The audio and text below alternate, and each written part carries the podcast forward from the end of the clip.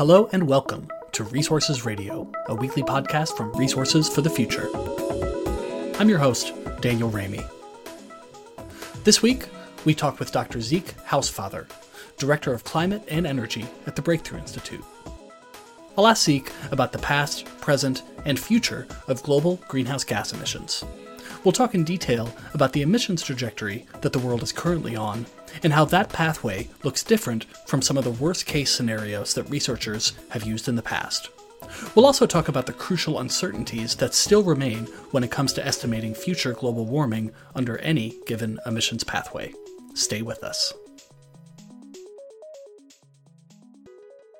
Okay, Zeke Hausfather from the Breakthrough Institute, thank you so much for joining us today on Resources Radio. It is great to be here. So, Zeke, we're going to talk today about recent trends in uh, greenhouse gas emissions, as well as sort of looking towards the future about greenhouse gas emissions and trying to get a sense of what pathway we might be on and what pathways we might not be on. Um, but before we do that, we always like to ask our guests how they got interested in working on environmental topics. So, uh, what brought you into this field? So it's sort of a, a long and, and, twisting path uh, how I ended up doing sort of climate science and energy system modeling. I think the the most formative thing for me was uh, probably as a freshman in college um, back in 2001. Uh, I read uh, Bill McKibben's The End of Nature, um, mm-hmm. which was sort of the first time I'd really, you know, become aware of the climate issue and, and what it meant. Um, and so that book was really formative to me. Um, I spent a while as a college student uh, being a, a, climate activist.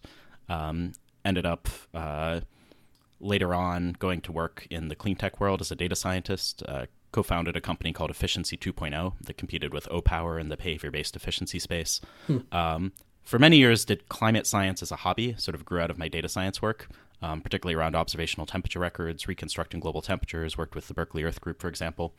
Uh, and then eventually got a little bored of energy efficiency and decided that my hobby was a lot more interesting than my career. Went back, got a PhD, and uh, now I do climate science and energy modeling as a, a full time gig. That's awesome. And of course, no no offense to our energy efficiency enthusiasts out there. We we love you too.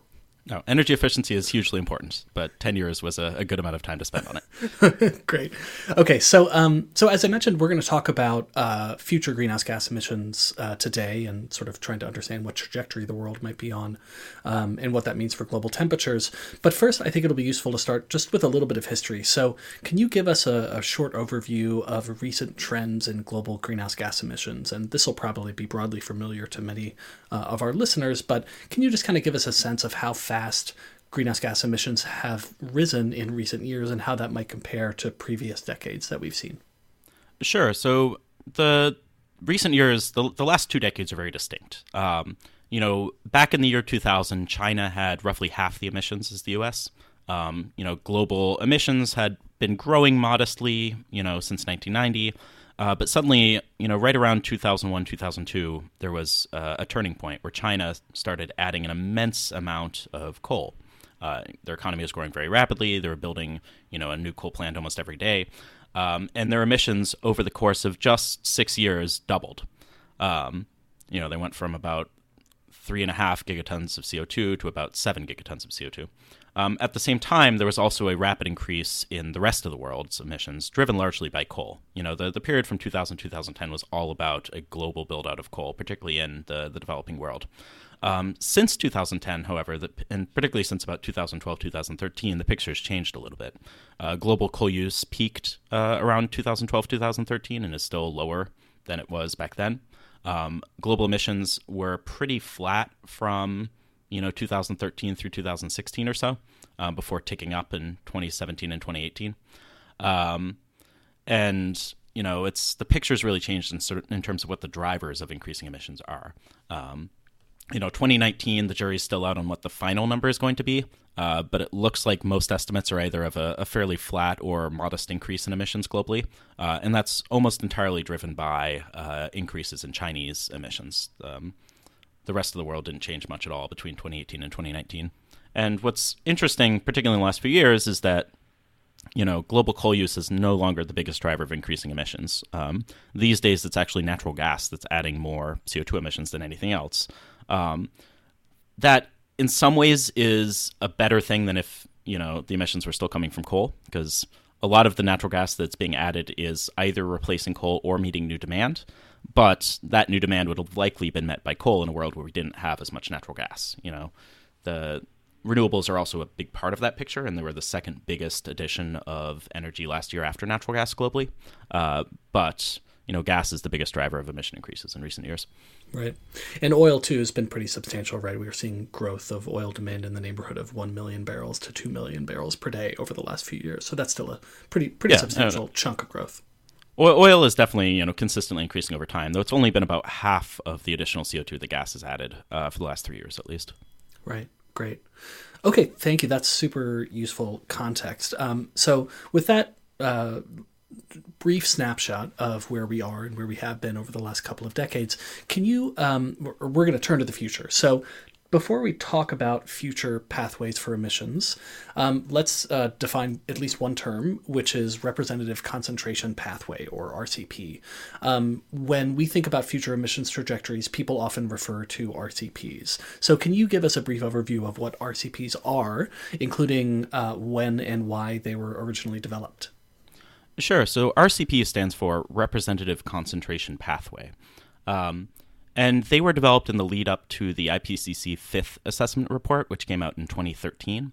Uh, and the interesting story behind the RCP is, is that there was a previous energy modeling effort called the SRES scenarios, which stands for the Special Report on Emission Scenarios. It's kind of an odd name for a set of scenarios, but so it goes. Um, and the SRES scenarios were interesting in that they modeled like four different socioeconomic futures.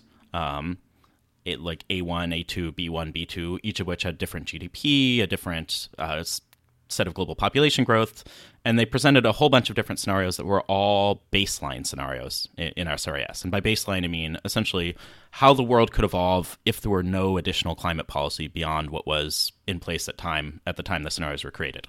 Um, and so it looked at a whole bunch of different possible futures that ranged from you know as low as about three degrees warming to as high as you know five degrees warming by by 2100.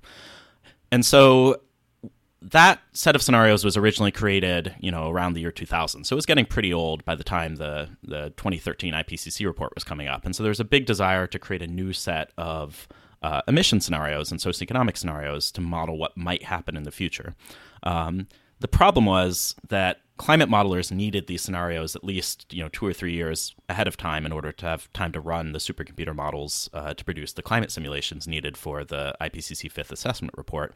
And the energy system modelers didn't have enough time to do a full set of new socioeconomic futures. And so, as a stopgap measure, they created these four representative concentration pathways that were broadly, um, you know, for levels roughly consistent with some of the levels in the the previous SRES scenario, as well as some more aggressive mitigation scenarios. Um, and the idea was these four representative concentration pathways ended up far enough apart in 2100 that you get climate model outputs that are very distinct. That was one of the main uh, impetuses behind it.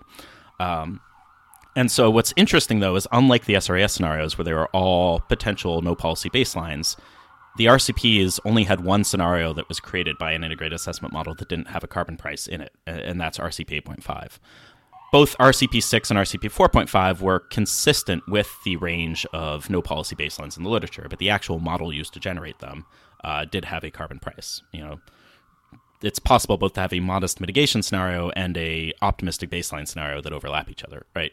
Um, and so what we ended up with with the RCPs was this case where only one of the scenarios was generated as truly a baseline scenario, but that scenario, RCP.5, was not particularly representative of the full range of baselines in the literature. It was roughly the, the 90th percentile of, of baselines when it was created. So, of all of the integrated assessment modeling runs that people had done looking at potential outcomes in the absence of climate policy, RCP 8.5 was around the 90th percentile of those in terms of emissions. Um, and, you know, it's as we can talk about in a bit, it's become substantially less likely since then. Um, what's happened in recent years is the the replacement for the old SRES scenarios has finally been completed. Um, it's called the the SSPs or the Shared Socioeconomic Pathways. They had originally planned for it to be completed before the the 2013 IPCC report to merge the RCPs back into this more consistent socioeconomic modeling framework. That ended up not happening. You know, it took another four years longer than they thought, or five years. but we finally have a new set of scenarios uh, called the SSPs that has, you know, consistent socioeconomics across all the models that looks at a whole wide range of baseline no policy outcomes um, and gives us a much uh, better infrastructure of, of scenarios to work with uh, going forward. Um, right. Great. Got it. So um, the the RCPs that are most commonly used today, uh, there are four of them. There's RCP 2.6, 4.0, uh, 6.0, and then 8.5. Is it 6.0 or 6.5? I can never remember. It's a 4.5 and 6.0, but yeah. okay, great. Um, and just in case you heard sirens in the background there while Zeke was speaking, the RCP police are after you, so watch out. Um, it's an occupational hazard of being in downtown Oakland. yeah, right. So um, let's talk now about one particular RCP that has received a lot of attention, uh, which you uh, mentioned just a moment ago, and which you write about with Glenn Peters uh, in a recent article in the journal Nature um, where you essentially make the case that RCP 8.5 appears extremely unlikely, far more unlikely than it was, as you suggested uh, when it was uh, initially developed. Um, can you explain briefly why, like, what what about RCP 8.5 makes it uh, so unlikely?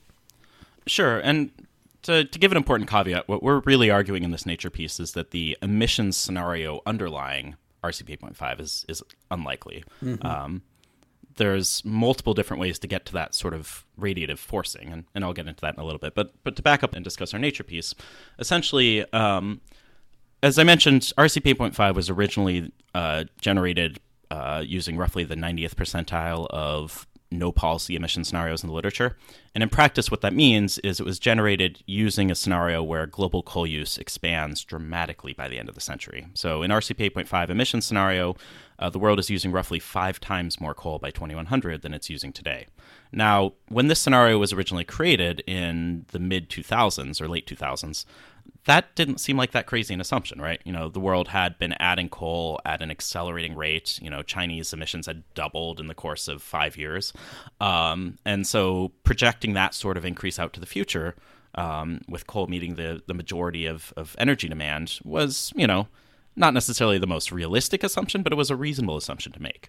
Uh, today, in a world where global coal use peaked in 2013, where clean energy prices are falling, where 2019 saw a record decline in global coal use, uh, the idea that we're going to turn around, re embrace coal in a huge way, and have it drive pretty much all the growth in global energy use over the next century is, is uh, very unlikely. And so, what we're pointing out in this nature piece is that that scenario. Um, we need to stop referring to it as business as usual or as you know the most likely outcome of current policies. You know we can't necessarily preclude the possibility that the world will decide to burn all the remaining coal we have. Um, but it's much more of a worst case scenario now than a, a likely outcome.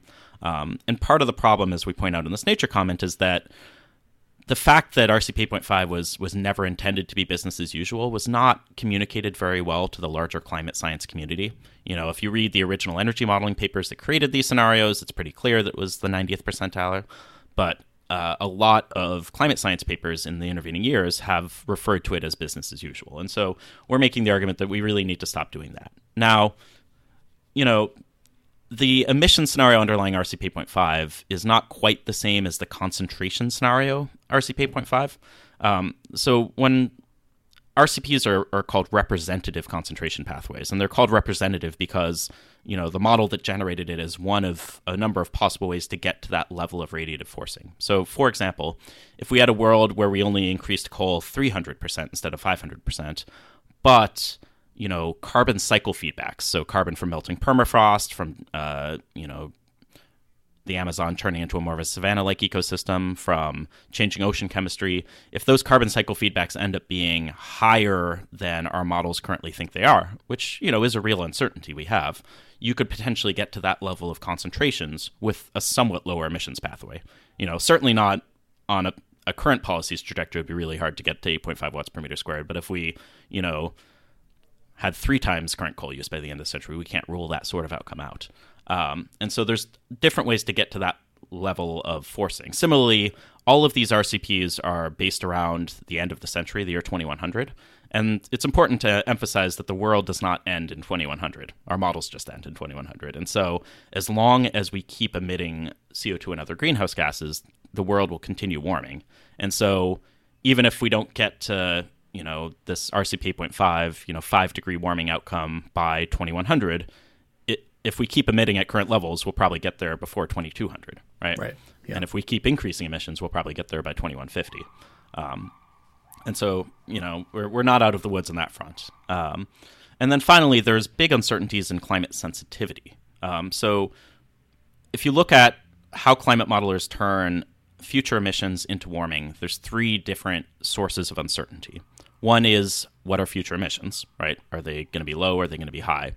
Um, that's something that really comes down to, to socioeconomics, to political decisions that you can't really use physics based models to predict. You can just look at a, a, different range of possible emissions. But beyond that, there's also the carbon cycle feedbacks I mentioned earlier. So, like how much additional carbon is released from things like permafrost as the Earth warms. Uh, and then there's climate sensitivity uncertainty. So, how does warming affect the behavior of clouds? How does it affect uh, the reflectivity of the Earth's surface? How does it affect the amount of water vapor in the atmosphere? And all of these things act as feedbacks that reinforce the warming you'd otherwise have and, and potentially make it stronger. And so, if you look at the climate models for a given emission scenario, say a scenario where global CO2 emissions double by the end of the century, you could have anywhere between about 1.5 and 4.5 degrees warming per doubling CO2 at equilibrium. And that itself is a wide range of uncertainty. And so, that means that even under a more modest emission scenarios, uh, you know, we can't rule out potential high warming outcomes. So we point out in in our comment in Nature that current policies, so the policies that countries have in place today, um, if you extend them through the end of the century, we'd be on track for probably somewhere around three degrees warming. Uh, but that's a best estimate, you know, assuming that we know what carbon cycle feedbacks and climate sensitivity is. You know, if, if you take the uncertainties from those into account, we could probably have anywhere between you know 2.3 and 4.4 degrees warming under current policies by the end of the century. Um, and so we can't necessarily rule out these very high end warming outcomes of 4 degrees plus even in a current policy world. Right. So even though that right so like one way that i sort of internalized this when I was reading your, your piece is that even a, even though we uh, think that an, an, emissions trajectory like RCP 8.5 is very very unlikely, some of the warming effects that we could experience uh, might be more in the range of what people think of as an RCP 8.5 outcome, um, even under a sort of lower emissions trajectory. Yeah, um, but at the same time, you know, if, if climate sensitivity is on the high end and we were on an RCP 8.5 emissions trajectory, we'd have like seven degrees warming, right? Right. And so that sort of, you know, truly nightmarish outcome is is no longer on the table. Um, well, very, it's very unlikely to be on the table, which is a good thing. Um, and as we also point out in our comments, you know, it's a lot harder to meet Paris Agreement targets of limiting warming b- below two degrees if the world is on track for warming of five degrees. Like the the socioeconomics needed, the the population growth, the level of technological progress, etc., uh, that can get the world to five degrees makes it really hard to get down to two degrees. And so the fact that we're in a more modest baseline scenario now, or or a current, more modest current policy scenario, means that you know it is a lot more possible to bend that curve down. Um, and so that is a reason for hope. You know, we are making progress. We have falling clean energy prices. We have, you know, uh, clean uh, renewables were the single largest uh, source of new electricity added worldwide last in 2018, um, which is uh, a big change from previous years. And so, you know, the trends are moving in the right direction, but not nearly fast enough to to get to where we need to in terms of you know these climate targets. Right. And before we move on, there are a couple of terms that you mentioned that I just want to kind of pause and define uh, for listeners who might not be as familiar with this subject matter. Uh, one of them was radiative forcing, and the other one was uh, you used um, the phrase watts per meter squared, which uh, which is in reference to the RCPs. So, can you briefly define for us radiative forcing for people who don't have uh, sort of geophysical background, and then tell us uh, uh, what watts per meter squared means and how it refers to the numbers in the RCPs. Basically, a, a preview of this is that uh, the RCPs, the numbers that are attached to them, 2.6, uh, 8.5, and so on, are uh, in reference to watts per meter squared. So, first, can you give us radiative forcing definition and then watts per meter squared? Sure. So, so the RCP numbers actually are the radiative forcing in that scenario in the year 2100, and watts per meter squared is the unit in which the radiative forcing is is uh, calculated. Um, so radiative forcing essentially the the simple version is it's the amount of additional heat that's being trapped by the atmosphere. So if if we had left, you know, CO2 at pre-industrial levels, the Earth would roughly be in equilibrium. The amount of energy coming in from the sun would be balanced by the amount of energy uh, radiating back to space, and the temperature of the planet doesn't really change. Uh, but as we add more greenhouse gases to the atmosphere, suddenly we have more heat coming into the system than is going out of the system. And that energy imbalance is calculated in watts units of watts per meter squared. Um, so essentially, how many watts of energy for every square meter of the planet is being added to the Earth system um, compared to how much is is radiating back to space. Um, and so that's how we define radiative forcing, and it's kind of a a nice unit to take all of these different greenhouse gases and aerosols and various other factors that affect the climate and put them together into a single unit that reflects for any given period of time how much additional heat is being trapped. Great, and so it does it does take into account all of the different um, greenhouse gases uh, that that could be playing a role, not just CO two well, not just greenhouse gases. It takes into account reflective aerosols. It takes into account changes in albedo, so how reflective the surface of the Earth is. You know, if, for example, you know you have less snow cover in a warming world, you have more bare ground that's absorbing more heat. Um, so pretty much anything that affects the amount of heat that is retained in the Earth system gets included in these radiative forcing estimates. Great.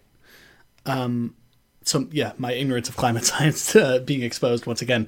Um, so let's uh, turning from the sort of discussion of which pathway we're on and and um, what the equilibrium climate sensitivity might be and, and, related issues. When you think about this from a policy making perspective, um, you know, I, I know your background is in climatology, but you think a lot about policy and, and um, policy decisions that have evolved over time. What are some of the kind of major implications of both the fact that we appear it appears very unlikely that we're on a RCP 8.5 type emissions trajectory. And also what are the implications of the uncertainty that still remains around whatever trajectory we happen to be on? So in terms of the need to mitigate climate change this doesn't change much at all right? You know the, the need to limit warming below 2 degrees as um, codified in the paris agreement never was based on having a 5 degree counterfactual right you know whether whether the world is on track for five degrees or four degrees or three degrees, we still need to mitigate to try to get to as close to two degrees or below as possible. Um, and so the steps that countries need to take in terms of mitigation don't really fundamentally change uh, depending on the baseline. Um, where it does affect some policy decisions is around adaptation.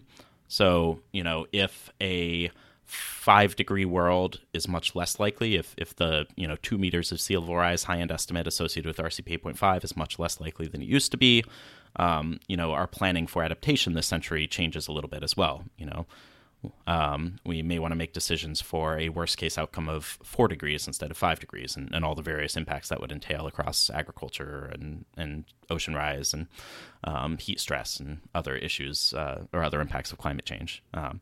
So, so yeah, I, th- I, think it's more on the adaptation side that this changes the policy calculus and the mitigation side. We're, we're still very far from being, you know, on a pathway toward two degrees that we need to be, um, and so the the types of actions countries need to take on on mitigation don't really change. Yeah, that makes sense. And um, so you've um, you've sort of answered all my questions that I had planned in advance um, when talking about uh, these issues. But I wonder if there are any questions that I haven't asked or any topics that you sort of want to expand on around sort of this general uh, topic area that we haven't talked about yet. Uh, sure. So I could mention briefly, you know, one of the big uncertainties in future warming is uh, climate sensitivity.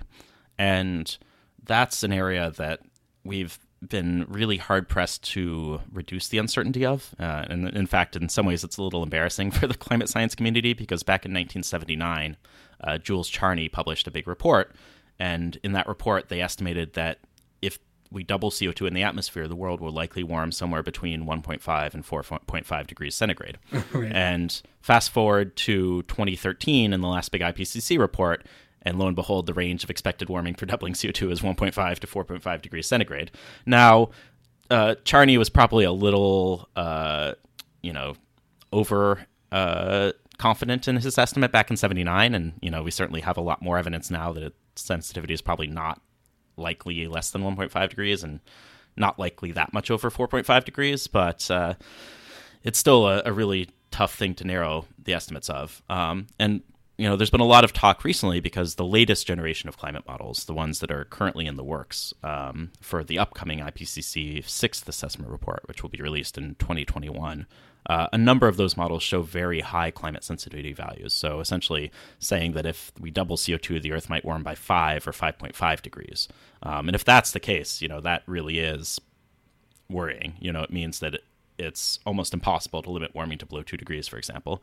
Um, it means that you know a scenario that you thought would give you three degrees warming might give you you know four and a half degrees warming instead, um, if climate sensitivity is actually that high. Um, but thankfully, you know we shouldn't overinterpret these results. Um, you know, only about 70 of the 30 models that have reported values so far have very high sensitivity estimates. The rest don't. Um, the rest are pretty much in line with the previous generation of models. Sorry, Zeke, just one quick mm-hmm. clarification. You said I think you meant to say seven of the thirty, but it sounded like you said seventy of the thirty. Did you? Oh, could you clarify? I, I meant seven of the thirty. Yes. Okay, good. Yeah, seventy of the thirty would be that'd be really something. no, seven of the thirty models that have reported so far have very high sensitivity values. Um, we expect about hundred models to ultimately uh, participate in the current round of climate modeling. Um, and so you know it's a little premature to judge what's going to happen with the full uh, 100 models based on just seven uh, and so you know it, it certainly you know means that there are real risks of high sensitivity that we need to take into account. There are long tails in these estimates that are really hard to fully eliminate. But at the same time we have other lines of evidence from the earth's distant past from the observational temperature record um, from these things called emergent constraints, where you look at you know how other climate variables we can observe are related to climate sensitivity in models, and all of these lines of evidence suggest that climate sensitivity is probably around three degrees per doubling. Um, you know, again with this range of, of 1.5 to 4.5 or so, um, and so it's probably premature to to you know conclude that climate sensitivity is higher than we previously thought, even though you know this is yet another bit of evidence that there are long tails of uncertainties that we need to take into account. Right that's super interesting. That'll be really fascinating to watch over the next few months and maybe years or two um, as these you know the results uh, the full results start to come in and i'd also uh, suggest to listeners if they want to sort of um, get a sense of some of the policy implications of the the long tails that zeke was referring to we did an episode uh, i want to say about six or seven months ago with gernot wagner from harvard where we mostly talked about uh, his mentor the late uh, dr marty weitzman who did a lot of policy uh, work around or i should say sort of more theoretical work around the implications of those long tails. Uh, and then we had Bob Litterman on the show a couple months ago where we talked about the same thing. So it's certainly, you know, this question of equilibrium climate sensitivity and how long are the tails is one that people are thinking pretty hard about uh, in the policymaking community. So, um, with that, uh, I think we're going to close it out. And uh, now, Zeke, I want to ask you the same question that we ask all of our guests, which is what have you heard or watched or read recently related to the environment or climate change or any relevant topic that you think uh, is really interesting and that you'd recommend to our listeners? And I'll just briefly start us off with a really cool uh, news story that I read in the New York Times uh, from a couple weeks back now. Uh, the article was called Wild Storms and Shifting Ice Two Explorers Talk About Arctic Life. And uh, it was a really nice, kind of visual heavy interactive article that I read online that showed uh, lots of pictures and some videos from these two uh, scientists who were working up in the Arctic, uh, measuring, I think, taking ice core samples to try to get a sense of paleoclimate. Or I, I, don't actually know what they were doing with the ice core samples, but they were definitely taking ice core samples and then learning stuff the ice core samples. Um, and it was a really fun article. Kind of gave you a sense of what it might be like to to actually be up at one of those stations. Uh, so, how about you, Zeke? What uh, what have you been listening to, and what's on the top of your reading stack? Sure. So, uh, the most recent thing I read that was quite interesting was um, uh, some of my colleagues at Carbon Brief have been working for about a year on this big uh, explainer on climate tipping points, um, which is a, an issue that's very much in the public eye at the moment. Yeah. Um, and so they just published it yesterday. Um, and so it's a, a really long article on, on carbonbrief.org uh, that goes into all the different tipping points, interviews a bunch of the top scientists uh, in each of those fields, and sort of tries to provide a good summary of like what we know, what we don't know, where the real uncertainty is, um, and you know how sometimes you know the science is is not quite as clear in terms of tipping points as, as gets portrayed in the media. Um, so that was a, a, really helpful article in, in looking into that. Um, on a slightly different note, something I, I read recently that you know touches a little on the environment, but in a, an indirect way, is I, I read a um, quite excellent series of books by N.K. Jemisin um, called the Broken Earth Trilogy. Um, it it won, uh, I think, all three of them won the Hugo Award, which is the the first time, which is the biggest uh, award in science fiction and fantasy, which I think is the first time an author has ever had three Hugos in a row for for a trilogy. Um, and it's a really interesting look at a a, a fictional world um, that's very much defined by tectonics and, and uh, geology. Um, and sort of exploring how that might shape societies um, is was quite interesting. So, uh, if you need something that's a, a, little bit of a break from the dry academic articles, I'd, I'd recommend the Broken Earth series by N.K. Jemisin. Great. Yeah, we'll we'll put up a link to both the Carbon Brief article and uh, that series that you mentioned on the show page. And I want to note that we're recording this on February 11th. Uh, it might air a couple weeks from that time, so um, so we'll make sure you can find the link to the Carbon Brief article because you probably it won't be uh, yesterday when when you're listening to this episode uh, that it would have been published. Um, so let's close it out there. And uh, once again, I want to say thank you so much, Zeke, for joining us today on Resources Radio and talking to us about uh, RCPs, equilibrium, climate sensitivity and, and so many other fascinating topics. We really appreciate it. No worries. It was great to be here. You've been listening to Resources Radio. If you have a minute, we'd really appreciate you leaving us a rating or a comment on your podcast platform of choice. Also, feel free to send us your suggestions for future episodes. Resources Radio is a podcast from Resources for the Future. RFF is an independent, nonprofit research institution in Washington, D.C. Our mission is to improve environmental, energy, and natural resource decisions through impartial economic research and policy engagement. Learn more about us at rff.org. The views expressed on this podcast are solely those of the participants. They do not necessarily represent the views of Resources for the Future, which does not take institutional positions on public policies. Resources Radio is produced by Elizabeth Wasson, with music by me, Daniel Raimi. Join us next week for another episode